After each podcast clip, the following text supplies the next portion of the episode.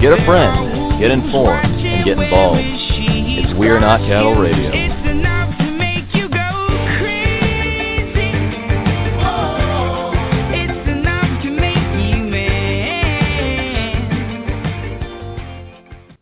Good morning and welcome to We Are Not Cattle Radio. I am your host, Jake Counts, coming to you live from Atlanta, Georgia. It is the fourth day of May, 2014. Thank you so much for tuning in this morning. And um, wow, it feels interesting to be doing a Sunday show again. I typically did a a weekend show when I started out for the first um, gosh for the first couple of months. Got away from it, switched to a switched to a, a nightly show, and now we're back on the weekend. So thank you for all the new live listeners that are tuning in. If you're tuning in on JRev Radio, hello, welcome. If you're tuning in on Liberty Movement Radio, hello, welcome. And if you're tuning in through Blog Talk, welcome there as well. If you are new to the show, let me just give you a brief synopsis of who I am and, and what I stand for. Um, I started out about five years ago trying to find out what happened and why a private bank loans our government money at interest. That took me down many rabbit holes and has, in essence, made me the person that I am today.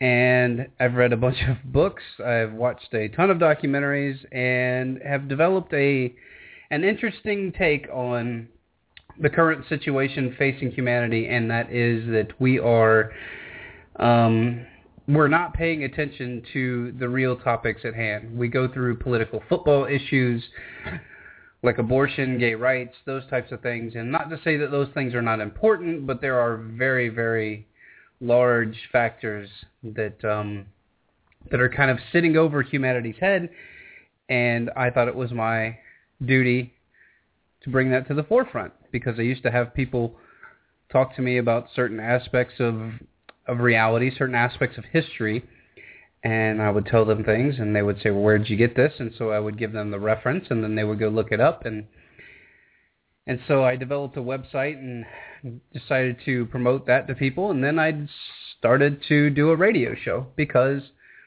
I felt that it was important for people to hear a different side, a different take, a non-sponsored take on what could be really going on. And in those five years, I have seen the the United States population go from being somewhat uninformed to either completely oblivious or starting to really care about reality. As they see the economy slipping, as they see uh, civil rights being thrown out the window, as they say just basic human rights be destroyed, we um, we start to really look at ourselves and wonder where is this all coming from. So when I took a look in the mirror, I found out that most of it is coming from from me. Not me specifically. I mean, I'm not running the government or anything like that and but it's coming from my lack of number one, my lack of knowledge. And you have to admit that first before you can start learning how all this really works. You have to also admit that you don't um, you don't know everything, and you have to challenge your already existing.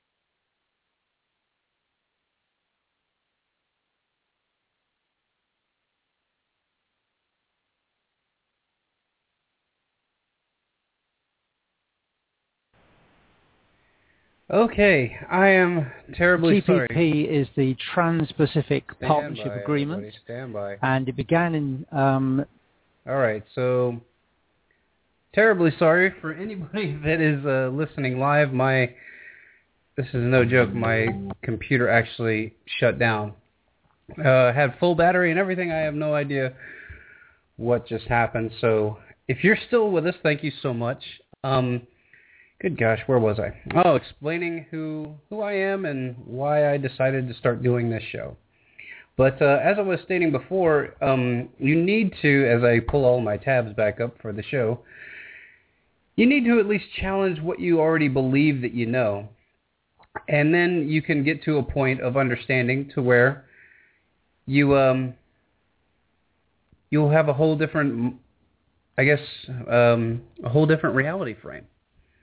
And so that's what it's all about. It's all about learning every day how we can change the way that our behavior affects others, learning every day how we can better ourselves and, uh, and obtain more knowledge and apply that to our daily life to make our lives better and to make the world better.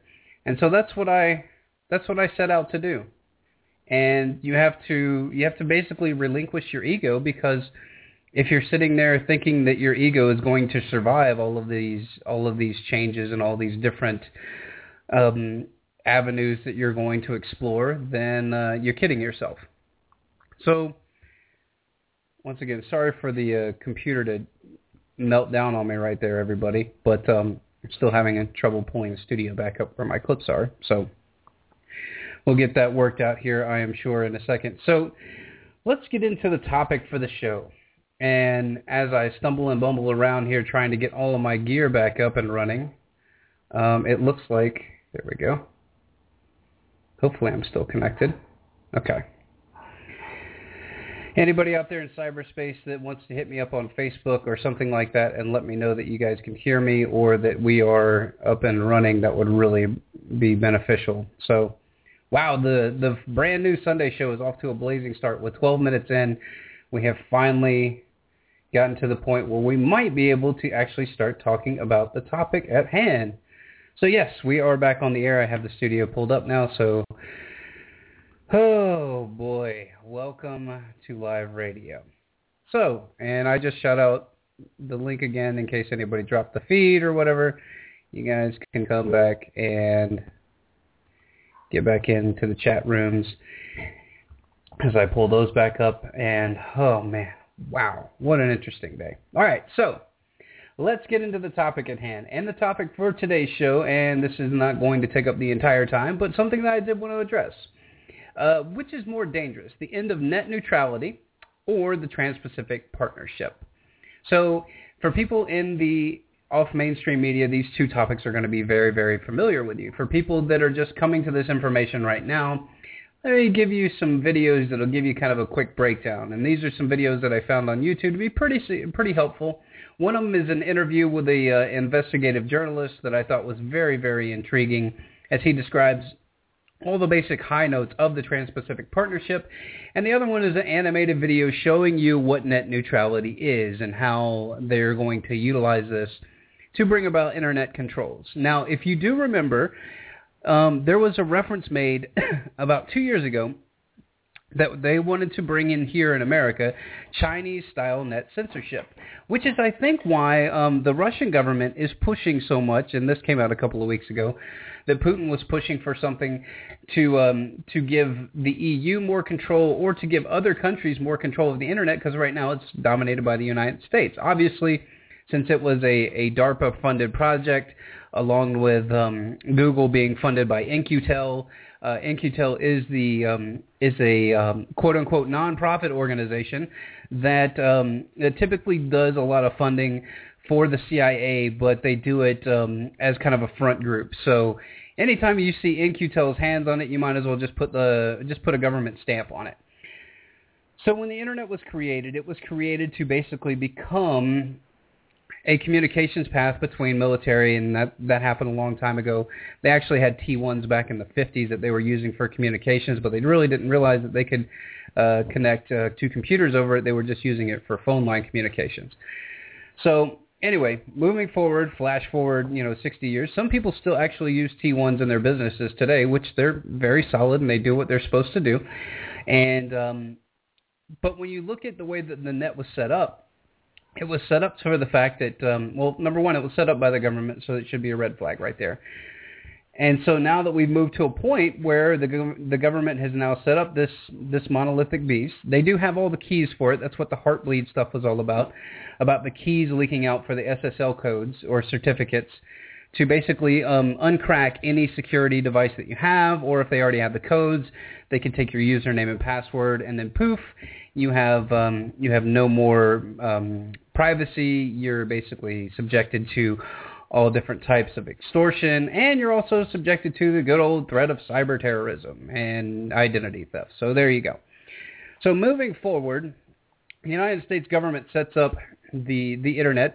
Everybody starts piling onto this thing in about the late 1990s, early 2000s, and then it just takes off like a rocket shot where we are now with broadband internet connection, connectivity through your smartphones, connectivity everywhere, Wi-Fi hotspots everywhere. Once again, bathing you in in Wi-Fi, um, but that's a topic for another day. And you know, basically creating this um, creating this capture system, if you will. And we willingly submit to it because, hey, if you want to find stuff on the internet, obviously you got to go places. You got to use your your caches, and you got to use your other, you know, you got to use the servers that they have available, and access the server and that kind of stuff. So, you know, not to get too technical on the internet, but that's just a broad overshoot. So now what we have to realize is that it is a two-way street. So when you go to connect to something, you're exposing yourself, they're exposing themselves, and that's what net neutrality is all about. It is all about giving preferential traffic to the larger players. And what they'll do is they'll have to, it'll be a pay-to-play system. So what would you imagine is going to happen? They're going to spin it in the fact that they're going to say, well, it's for the streaming services like Netflix and like these other things to make your life easier because it'll give you more data streams at faster rates. Meanwhile, not telling you that they're going to create tiers and you're going to have your lower end providers and your higher end providers. Lower end provider would be like myself with just a little blog talk radio show or whatever you want to call this, with little um, podcast, if you will and uh, a little rinky-dink website, you will probably never be able to get to my stuff just because all of the other pipes will be taken up by the big monoliths and they'll just buy everybody out. So as we see this agenda moving forward with net neutrality and why it's such a big deal, think to yourself, who owns these large corporations? Who stands to gain from this stuff? And that'll typically point you in the right direction to find out who is pushing for all this style of censorship. And it will typically be governments and large corporations because guess what? They're a bunch of dirty, greasy bastards and they don't want you to know what's going on with them and they would like to control the narrative. That is what the ultimate portion is, is about controlling the narrative. As we've seen in the United States, since the invention of off mainstream media, I would say really taking to the forefront like five to seven years ago, You've seen the media in the United States, the media establishment, if you will, not be able to control the narrative. And I tell you what, that really, really sucks when you're trying to tell a population what to think and how to do things. So when we look at these things as far as net neutrality goes, think to yourself, who would stand to gain and who benefits the most? I know that those are very, very simple questions. If you're a, a rational thinking and human being, and and I assume that most people that listen to this show are, but um, but take that into account for sure. And they're going to spin it to you, and they're going to tell you that it's going to be great and that it's going to make your lives better. And there are going to be some people that go along with it because it'll sound good and once again, they're first level thinkers and there's nothing that we can do for these people except try to quote unquote wake them up, which will typically just become a frustrating, frustrating task. Not to say don't try it, but throw a couple of tidbits out there, see if they bite, and if they don't bite, just move on, people, because they're not ready. They are not ready for the information that will really probably save their freedom and their children's freedom but um, you know, sometimes the glitz and glamour of Hollywood will get the best of everyone, or most people. Not saying that Hollywood is bad in general. I'm just saying that um, it's used there to distract you from the real issues, much like the political football issues that I talked about before. Okay, so now that we're on somewhat of a roll here, let's go to the video on net neutrality, and I will post these in the show links on the wearenotcattle.net homepage, so you'll be able to find them after the show once again, thank you for listening to the show. Share this show if you like the message with people you like, people you love, and people you think want a different perspective on what's really going on. And then we can actually start a debate and shift the debate from the controlled paradigm of the media of is it is it racist? Is it gay rights? Is it you know is it uh, climate change, which is a big issue, and I have I have a lot of challenges talking to people about climate change because of the simple idea of the the ecosystem is kind of silly. especially when you look at it on on the whole that we live on a violent planet that's changing every day and we can't predict squadoosh for the most part but yet people want to say that oh there's a baseline and this is where it typically stays and this is how it works and even though we have really no research to back this up other than what we've been on this planet for the measly you know 7,000 maybe 10,000 years that human beings have been on this planet we've only been tracking this stuff for a couple of hundred but we need to take this small little sample size of 4 billion years or whatever the, we decide this planet is, a small, incon, I mean, inconceivable timeline. Neil deGrasse Tyson said if you looked at human beings' time on this planet as a, as a, um, I guess, as a metaphor, he said if you look at the human being's time on this planet, imagine a football field from end zone to end zone is the is the actual time that the planet has been or the universe has been alive, has been moving, has been creating stars, planets, you name it. He said the America or excuse me, the the human experience would take up one blade of grass on that entire football field. So think about that one little blade of grass and then think about how little of this data that we have and take a little just a little, I guess, cut like a little teeny bit off the top of that blade of grass, and that's your sample size for global climate change. And we know that it's a fact because we have to keep changing our story. So, anyway, moving back to net neutrality. Huge issue, very important, and I'm going to go to this clip here so everybody enjoy. It is a rather long one, but I would rather have somebody with a better voice tell you and somebody that can put something into a succinct manner and then we can break it down on the backside and then get into the Trans-Pacific Partnership, where it seems like the bum rush on humanity's civil rights, civil liberties, and privacy is in a galloping pace now by whatever you want to call them. The New World Order, the, um, I guess, the internationalists, whatever you want to call these guys. I just call them royal douchebags. Anyway, anybody that wants to dominate and control other human beings, I think, is a piece of trash. But once again, if you want to hear my real take on that, go back and listen to my last podcast about authoritarianism, and then that'll give you some idea of where I'm coming from there. So enjoy, everybody. It is um, it is Sunday, uh, 11:30, and once again, thanks for sharing the message.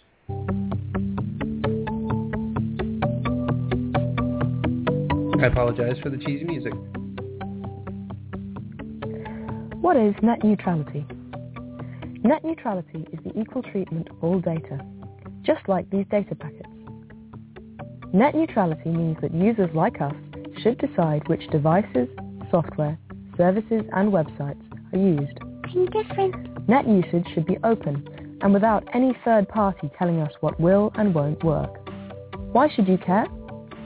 Because it is an awesome thing from which you benefit every day and because this awesome thing is currently endangered.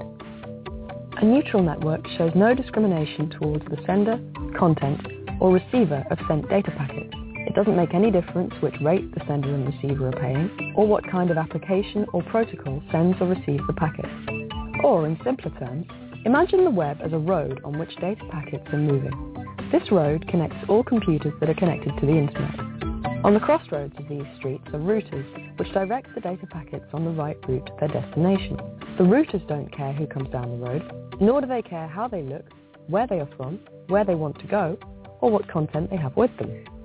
This way, I can communicate directly with my friends, even if they're living on a different continent, pay different rates, or have a different provider than me.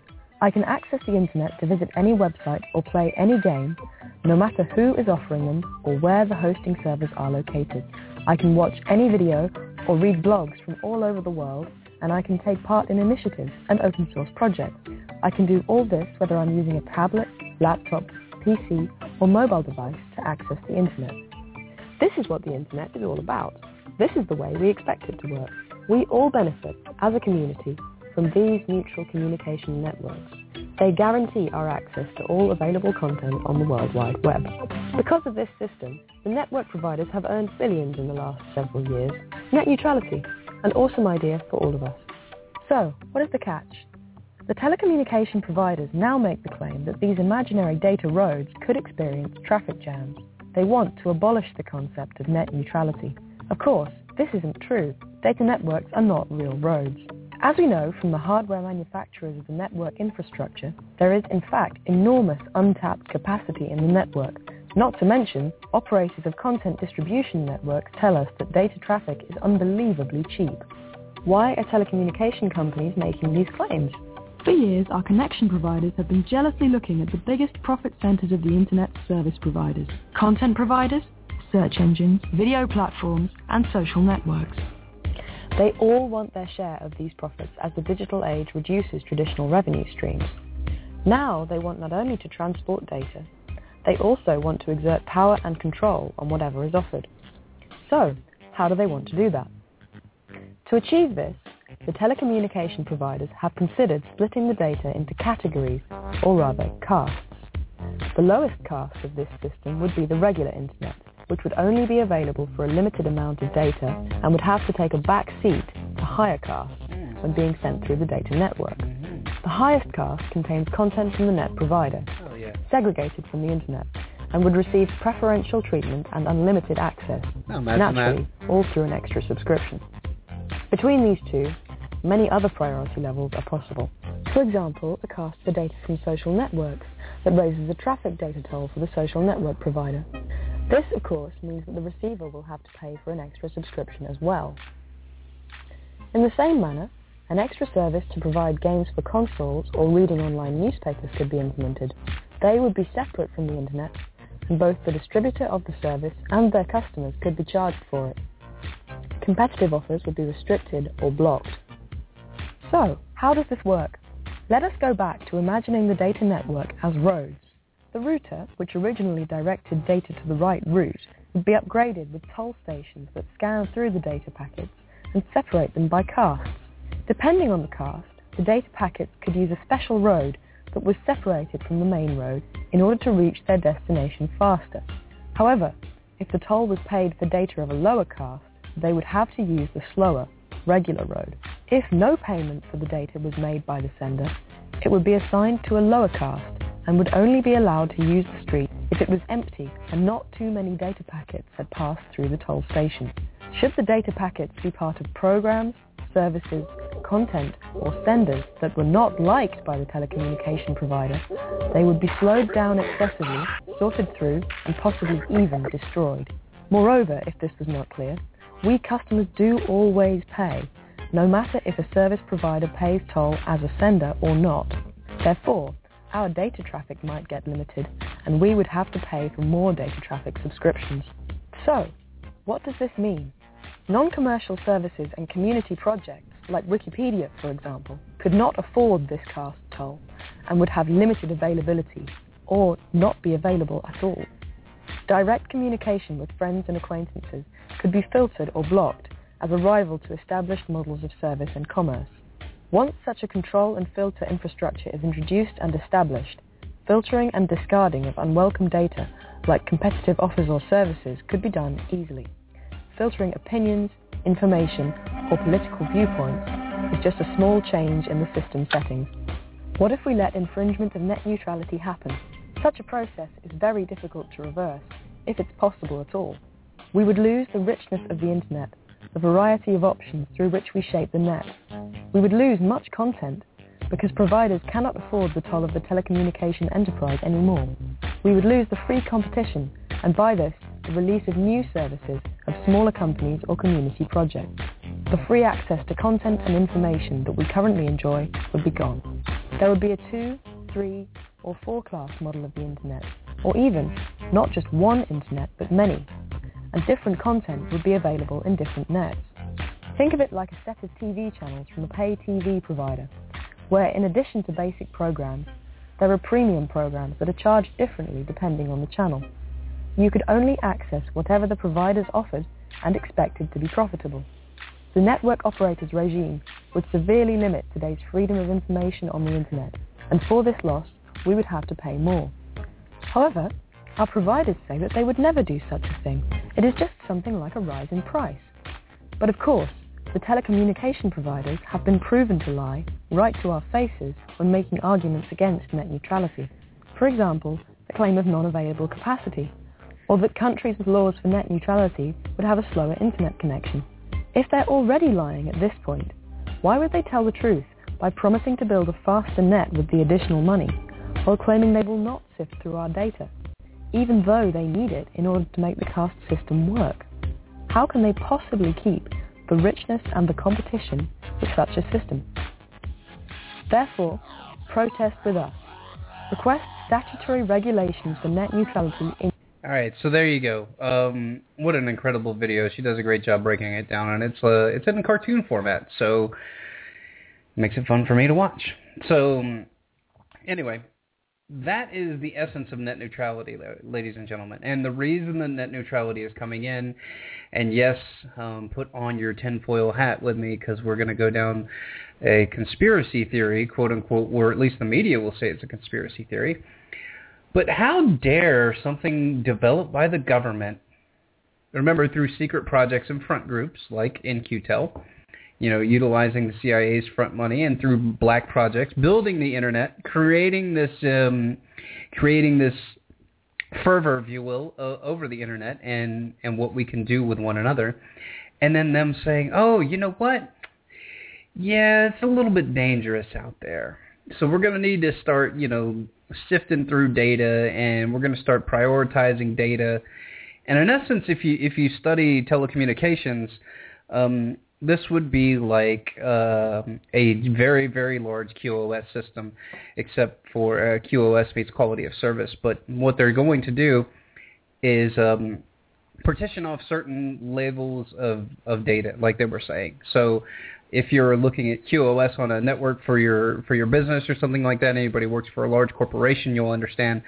QoS means that anything that takes um, that takes uh, voice or video will get prioritized first because they need to have as many packets as possible go back and forth between them so that everybody can hear one another and it doesn't sound like that beep, beep, boop, or your computer just shuts down like what happened with me. Anyway, so they will do that first, and then second they will get um, so you'll get video first, you'll get voice second, and then third and finally will be any kind of um, or not third and finally, but you might have another layer for connectivity to uh, a cloud server so that you can run one of your applications for work, and then goes down to regular old web surfing. So what they would like to do is in order to control the internet and once again keep us safe from ourselves, they would like to bring in this style of censorship to where they would be able to route the traffic like the video was saying and be able to put tags on them and say, oh, you're in the preferred lane, you're in this lane, and you're in the free domain lane, which is basically not going to be existent. And then they're going to step it up a little bit further, probably with cyber attacks and stuff like that. Imagine that government staging false flags attacks on himself to bring in bigger, bigger rules and regulations. Imagine that. I know that's never happened before. Hint, hint. Go look those up, or go look up. Um, anyway, so they'll probably stage cyber attacks on themselves and then bring in other regulations and say, oh, well, we're going to need you to sign in to the internet because we need to know you know, we need to know who you are, what your searching habits are, which they've already got all this stuff. I mean, Google Analytics has already got all this stuff. Facebook tracks you, Twitter tracks you. Almost everything that you do tracks you now. So if you're looking to be um, quote unquote off the grid or not surveilled in America, not happening. So just understand where we're at in this juncture. You can either have a free internet and we can move forward with open source software and try to make this better, or we can let the government and the United Nations and other uh, individual, or excuse me, and other authoritarian regimes like China make up rules for the internet, which I'm sure would be very beneficial for the people. Now, the reason that we're bringing all this up is the rise of off-mainstream media, because now with the off-mainstream press, with sites like, I guess, websites like um, Infowars is, I guess, decent if you make sure that make sure they research and, and double check all their facts because they, they typically will will get out ahead of themselves sometimes. But it's very it's a very decent site. And if you want to take on something else that's off mainstream media and you want a liberal perspective, I guess Infowars would be considered a, a right wing perspective. But if you wanted a a, a liberal perspective, you could go to Raw Story. That's a pretty decent site. But understand that you're going to get a skew here. So what makes this so incredible is that the establishment is finally admitting that they're losing the constraint on the people. And here is a clip from Hillary Clinton a couple of years ago, and I hope that this is the right one. But um, where she's talking about that they're in an information war and they're losing the war. Yes, you are losing the war because people understand, in America at least, or at least the people that follow my show, that follow other shows like this, understand that, that the majority of these wars that we go to, into are number one, they're preemptive, which are used to be considered wars of aggression before two, World War II, which were huge, huge international no-nos. But for the American people, it's okay. You know, let's go get the bad guys before they get us, which is never a diplomatic solution in any stretch of the imagination. And it makes you look like an empire, which we are. So they're losing the war on that front because the American people aren't buying it anymore. When we saw this with the Assad uh, scenario where where there was no real proof that the Syrian rebels launched the chemical attacks. If if anything, there was proof that that they were staged attacks so that they could blame it on the Syrian Syrian rebels. And the American people finally call, got off their butts, called their congressmen, and said, "Hey, don't do this. Don't go to war." And so the president came out and gave this grand posture that he said he's going to let Congress decide, knowing good and well that if he went through with this, he would probably be impeached.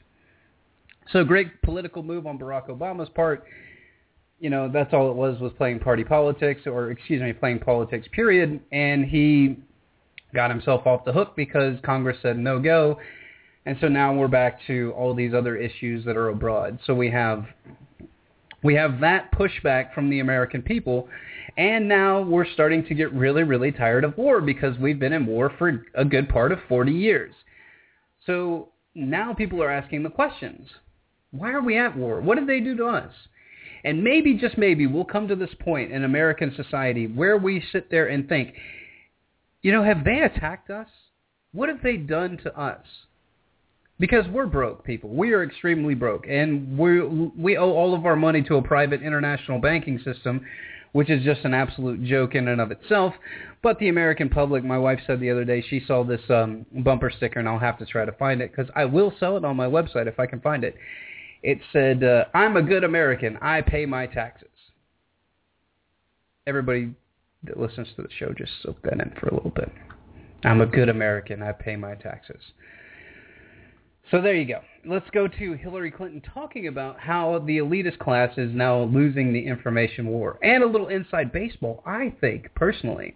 Since the writers of the, anybody that watches uh, the Netflix show um, House of Cards, um, the person that wrote that was a big uh, Clinton establishment insider, and I think that the majority of that's based on the lives of Bill and Hillary Clinton. Just a pet theory of mine, and you know I don't want to be talking bad about the Clintons because I am going to bring up Mr. Bill here a little bit later on because there was an interesting article about him. So let's go to Hillary Clinton talking about hey. Um, oh, and this is uh, her, her remarks to the Senate Foreign Relations Committee and the Secretary of State back in, I guess, 2009. So here we go. Hopefully, here we go. We'll see how the technology deals with us this morning. Oh, wait, wait, wait, wait, wait. Still working on loading up the video. Man, it's been a rough show today. Well, it's going to get better, everybody. Okay. We are engaged in an information war. Yes, you are. You know, during the Cold War, we did a great job in getting America's message out. After the Berlin Wall fell, we said, okay, fine, enough of that. I'm you know, break we've all done this it. down. We're done. Mm-hmm. Yeah. Um, and unfortunately, we are paying a big price for it. Oh, yeah. And our, our private media cannot fill that gap. In fact, our private media, particularly cultural programming, often works at counter purposes to what we truly are as Americans and what our values are. I remember having an Afghan general tell me that uh, the only thing he thought about Americans is that all the men wrestled and the women walked around in bikinis because the only TV he ever saw was Baywatch and Worldwide Wrestling. So we we are in an information war and we are losing that war. I'll be very blunt in my assessment. Al Jazeera is winning. The Chinese have opened up a global English language and multi-language television network. So The basically, what she's saying there, in not mincing any words, is the American people don't buy our propaganda anymore, and we can't do it with private media. So we'll have to bring in government operatives in order to get our message out and make sure that we control the narrative because we can't go bomb and invade you know, peaceful nations unless we control the narrative and make the American people really think that there are weapons of mass destruction that we never found, that um, we needed to go in and kill a million Iraqis and also, you know, basically decimate that entire population with all the de- depleted uranium that we used over there and and now they have birth defects all over. But you know what? That's good. That is that is good job, America. That's what we need to do. That's what the American people are about. We're a warmongering group of people. We actually do, in a lot of ways, for those of you that study history will probably agree with me, um, we do resemble Rome uh, a lot towards the fledgling and dying out of the society and the collapse of the Roman Empire, which actually shifted, but we will get into that topic another day. So, now that we've covered net neutrality and we've covered the establishment saying that we're in an information war and we got to kind of get our stuff together and make sure that that we can't um basically that we can control the narrative because the Chinese are doing it and Al Jazeera is doing it, but we're lagging behind and and then there was that big article that came out uh, I think 5 years ago by Media Matter saying that they were going to infiltrate all off-stream media and destroy the off-stream media from within. So the reason that that's very important, think about it in terms of getting your information.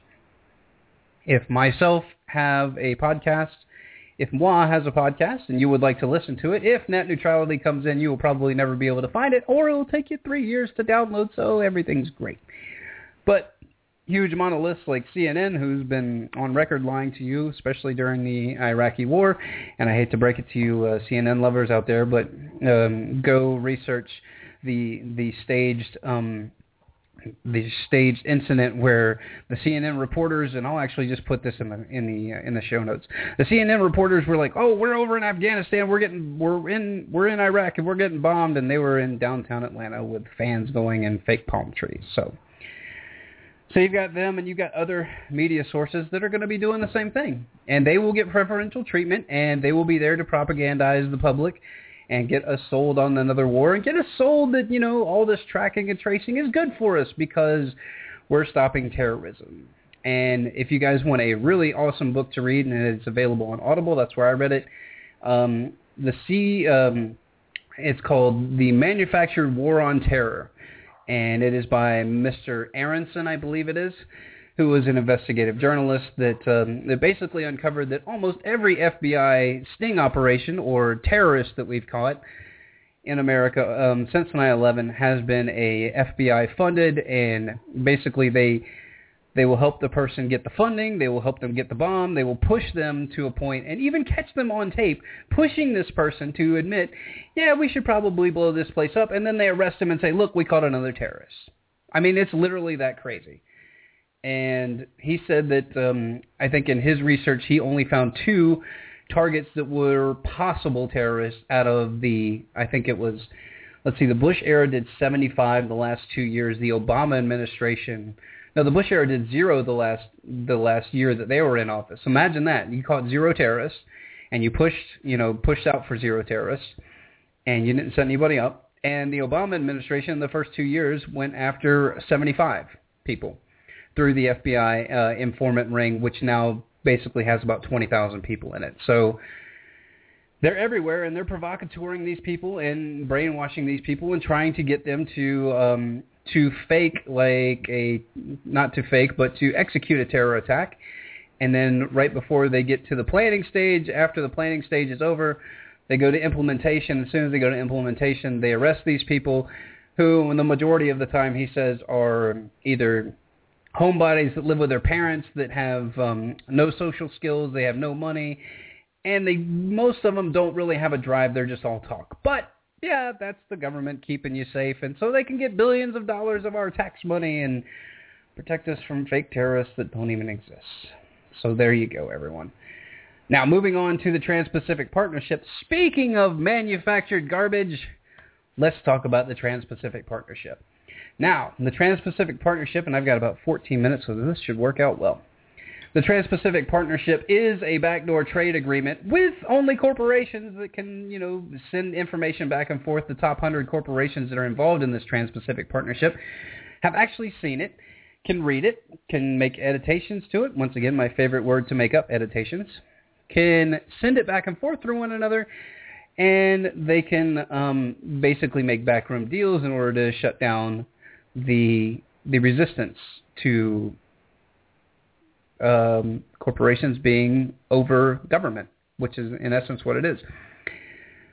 So most people think that that's pretty much a bad idea. So guess what? There's some people in Congress that say, I want to see this charter. I want to see it. And then they whack it with the national security parameter and you can't see it. One actual senator got to see it. One, he was only in the room with it for an hour. He does not know international trade law or anything like that. So this is probably going to be, you know, uh, it, it's a joke. They're like, okay, yeah, you can come look at it. So he can't bring anybody else in with him. Can't bring pen or paper. He can't take notes, and he can't repeat anything that he read. So I mean, we obviously know that this is a good deal for everybody. I mean, because corporations would never lie to us, right? So here we go. I'm going to go to a clip of Glyn Moody, who is a journalist and writer who um, specifies at looking at open source, open data, copyright patents, and digital rights. And this was off a um, a show, I guess, off of uh, website. So I will give them a plug. Good job, guys, because um, this interview is very, very good in explaining what the Trans-Pacific Partnership is. And enjoy, everyone, and let's um, let's get some knowledge going. 2005, there was a very small agreement between uh, a bunch of countries like New Zealand and Brunei and Singapore. And it was really very modest. It just tr- wanted to increase the trade amongst those countries. And then in 2010, the US sort of invited itself and said, well, you've got a, a, rather nice little treaty there. Why don't you let us join in? Oh, yeah, sure. And since that time, TPP has been growing and growing in importance until now it is trying effectively to define what trade will be like for the next kind of 20 or 30 years. So it's a massively important global treaty that's trying to set the terms for not just trade, but also a lot of other legal aspects of life in the future years. WikiLeaks uh, actually managed to get hold of probably the most important because most contentious chapter. It's dealing with what's called IP, so it's things like copyright and patents. And one reason why that's so important is because it has massive effects on the internet. So everyone, like everyone watching this, for example, will be affected by these rules because it's trying to set the rules for how people use the internet. So I'll just run through some of the kind of things it's doing. Um, I mean, it's, it's very broad. It covers, as I say, patents and copyright. So, for example, for patents, uh, it's, it's nearly all the Americans who are driving this. As you say, it's hard to read partly because there are some things that the Americans want, there are some things the Australians want, and so it's a kind of mishmash. But basically what I'm going to be talking about is what the Americans want because they are the ones driving this, and basically everyone else is fighting them. Uh, for example, for patents, they want to be able to patent animals. They think that would be a really good idea. Sure. Um, another good idea, they think, is that you can patent surgical methods. Mm. So whereas we tend to think of health as being something you just, you know, try and uh, help by letting doctors do what they can, they actually want to patent it. So you get people who will be forbidden from doing operations because it might infringe on someone's patent. So that's another really interesting idea. Um, so that's, that's the patent side is is that kind of thing. It's just making the system worse in many ways, trying to make patents even stronger to get more money out of people. But let's let's concentrate on copyright because that's really what's going to affect the internet and therefore your viewers mostly. Uh, it's got a lot of things like extending the term of copyright. So uh, copyright typically lasts for 70 years after the death of the person who's created something. Um, interestingly, when copyright was invented in 1710, it was only 14 years. Mm-hmm. So you can already see that it's extended massively. Um, some countries, like Mexico, want to now make it 100 years after the death of the creator. So they want to extend copyright. Um, they also want to um, bring in the idea that even temporary copies are covered by copyright. You say, well, why would I care about that? Yeah. Well, everything traveling across the internet is actually a copy. Mm-hmm. Everything on your computer when you download stuff, when you watch this program, is a copy. Mm-hmm. And they want to bring in copyright for that. So you have to get permission just to download anything across the internet or even have it on your computer. So they're trying to broaden the range of copyright. Um, they're also trying to make DRM, the idea of locking down copyright materials, even more stringent so that you can't actually um, you know, break the, the copyright on things like uh, DVDs or anything else, bring in more stringent laws against that. Um, they want to bring in very harsh civil damages. So if you're found to have infringed on copyright, they want to bring in laws that would effectively let you be sued for practically everything. Like they, they're claiming things like the effective loss of revenue, the lost profits, the damages. They just Hmm. pile it on. So trying to make it as expensive as possible. Um, worse than that are the criminal damages, just to distinguish between the two. Cri- uh, civil damages are when you get sued for money. Criminal damages are when they send you to prison. Oh yeah, that's Um, what they want to do is to extend copyright infringement, so if you make illegal copies, from being just civil to a criminal offence. So if you actually made a, a, copy of something on the right scale, they would then send you to prison. It wouldn't just be a matter of paying a fine. Oh God, doesn't that sound good, everybody? Man, government just government and corporations just love you so much. This is why I get absolutely baffled by people that are status. It just absolutely baffles me. The government is the monopoly of force, and it makes you do things through force and coercion or the threat of violence, which always sounds like a good idea because that's the way that society has always been. And I, for one, believe that we can be different. I believe that we can live in a voluntary society where it's voluntary interaction. That we don't have to point guns at people and say, give me your money so I can give it to somebody else so that they can give it to somebody else to make sure that this guy eats. It really is silly. But that's what we get, everyone. The Trans-Pacific Partnership, net neutrality, which is worse, good Lord, who knows. But as you guys can see, together, these things would absolutely decimate the internet as we know it. It would absolutely ruin any kind of internet freedom that we have. And moving forward, think about this. Your children would never know what it was like to have a free internet. Your children would never know what it's like to, dare I say, go and see a pirated video. How dare they? Because at the end of the day, what we are fighting against and what we are pushing back towards is the difference between government controlling information, corporations controlling information, and the human beings that inhabit this planet, the people controlling the human, controlling the information. Who do you think will be better stewards of this? Do you think it will be us, the individuals, being able to say, no, I think that I can limit what my child does, or I think that I can limit what I do, or I think that I can shy away from X, Y, and Z? Do I need the government to come in? Do I need foreign corporations to come in and try to make money off the internet? Which is what they're doing because they're realizing that all of these old medias, that all of these old ways to generate revenue are going away. And I saw this with the telecommunications company that I worked for. They were realizing that all of these T1 connections and that these plain old telephone lines are all going to go away because everything will be either cloud-based or what's called SIP-based or voice over IP-based. So they saw that they were going to lose their revenue stream, so all of them either jumped to the try to you know offer cloud solutions or they tried to find something else scrambling around understanding where all this stuff was going. And that, ladies and gentlemen, is the reason that they want to bring these things in. It is not to keep us safe. It is not to have better data and better search engines because that's how they're going to sell it. Internet 2 will sell it to you like that, that it will be, oh, it'll be faster and oh, it'll be great and you'll have more security, just the same garbage that we were sold after 9-11 that we need to have the Department of Homeland Security needs to be over everything, including the military, in order to make sure that these is- issues don't happen anymore, that we don't get, you know, 12 terrorists coming in from Saudi Arabia that blow up a building and then we go invade Iraq. We need to make sure that we have a group in place to make sure that that doesn't happen. Really, really silly stuff. So understand that where we are going with this, ladies and gentlemen, this is the ruling elite's push. This is, and if you guys don't believe that the ruling class is still around, um, Tragedy and Hope's a good reference for you. That would be where I would start. And you can actually find a digital PDF copy of that on my website under things that you should know and books to read. It is right there, along with Edward Bernays' propaganda, um, a bunch of others, and I will be adding to that list every day because the more I find these, um, I think the Sacred Mushroom and the Cross is on there as well.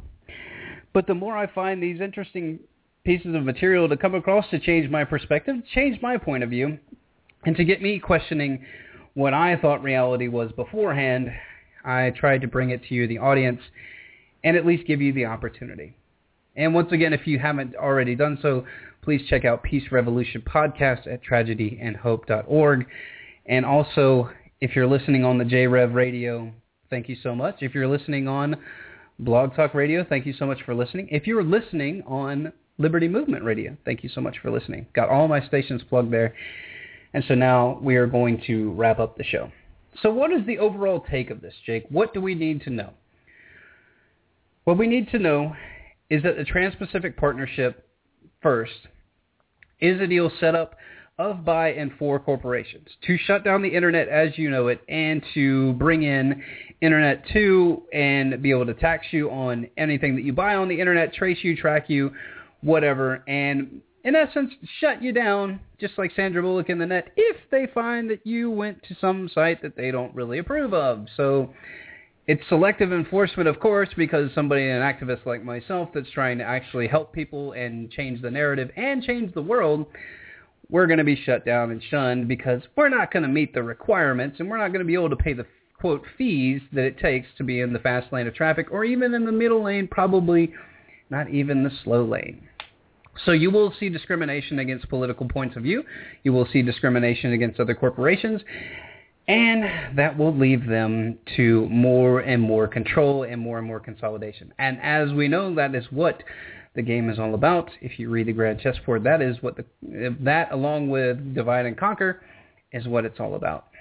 So the Trans-Pacific Partnership of by and for corporations, net neutrality, that needs to be pushed and it is now being pushed in Congress. So you need to find out what stage it's in and do some due diligence. Find out who your congressperson is. And once again, I am not a statist by any stretch of the imagination, but we have to use the tools that we have in our in our grasp at this point in time.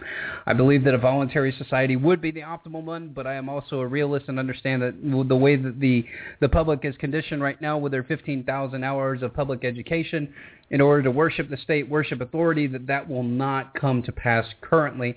We have to do what we can with the tools that we have and then slowly try to get people to shift their idea from being slaves and being manipulated and being told what to do, when to do, and how to do it. And it's amazing. Um, I've seen adults that do this just say, 90 seconds. Well, just just tell me what I need to do. Just tell me what my job is. Just tell me. No, no, no, no. How about this? Why don't you think for yourself and come up with something? How about that? No, no, no, no, no, because that takes effort and that takes, you know, I would rather just be told what to do and then I could just go and do it. So that is it for that portion of it. And also, once again, contact your representatives. Make sure that they know where you stand on net neutrality. Find out where they stand and make sure that this stuff doesn't pass. And if it does pass, you need to get pissed and you need to tell people 60 seconds. in this podcast to people to give them a quick reference as far as what is going on. So once again, thank you everybody for listening. Um, sorry for the stumbling and bumbling around here at the beginning of the show, but I think we got off a good one. Remember, catch me Thursday night, 9 o'clock p.m. Eastern Standard Time, right here. Check the website, wearenotcattle.net for the link. Remember, everybody, and check me out here next Sunday, 11 a.m. Get a friend, get informed, get involved, stop net neutrality, and stick it up the you-know-what of the oligarchs. Peace, love, and liberty, everyone.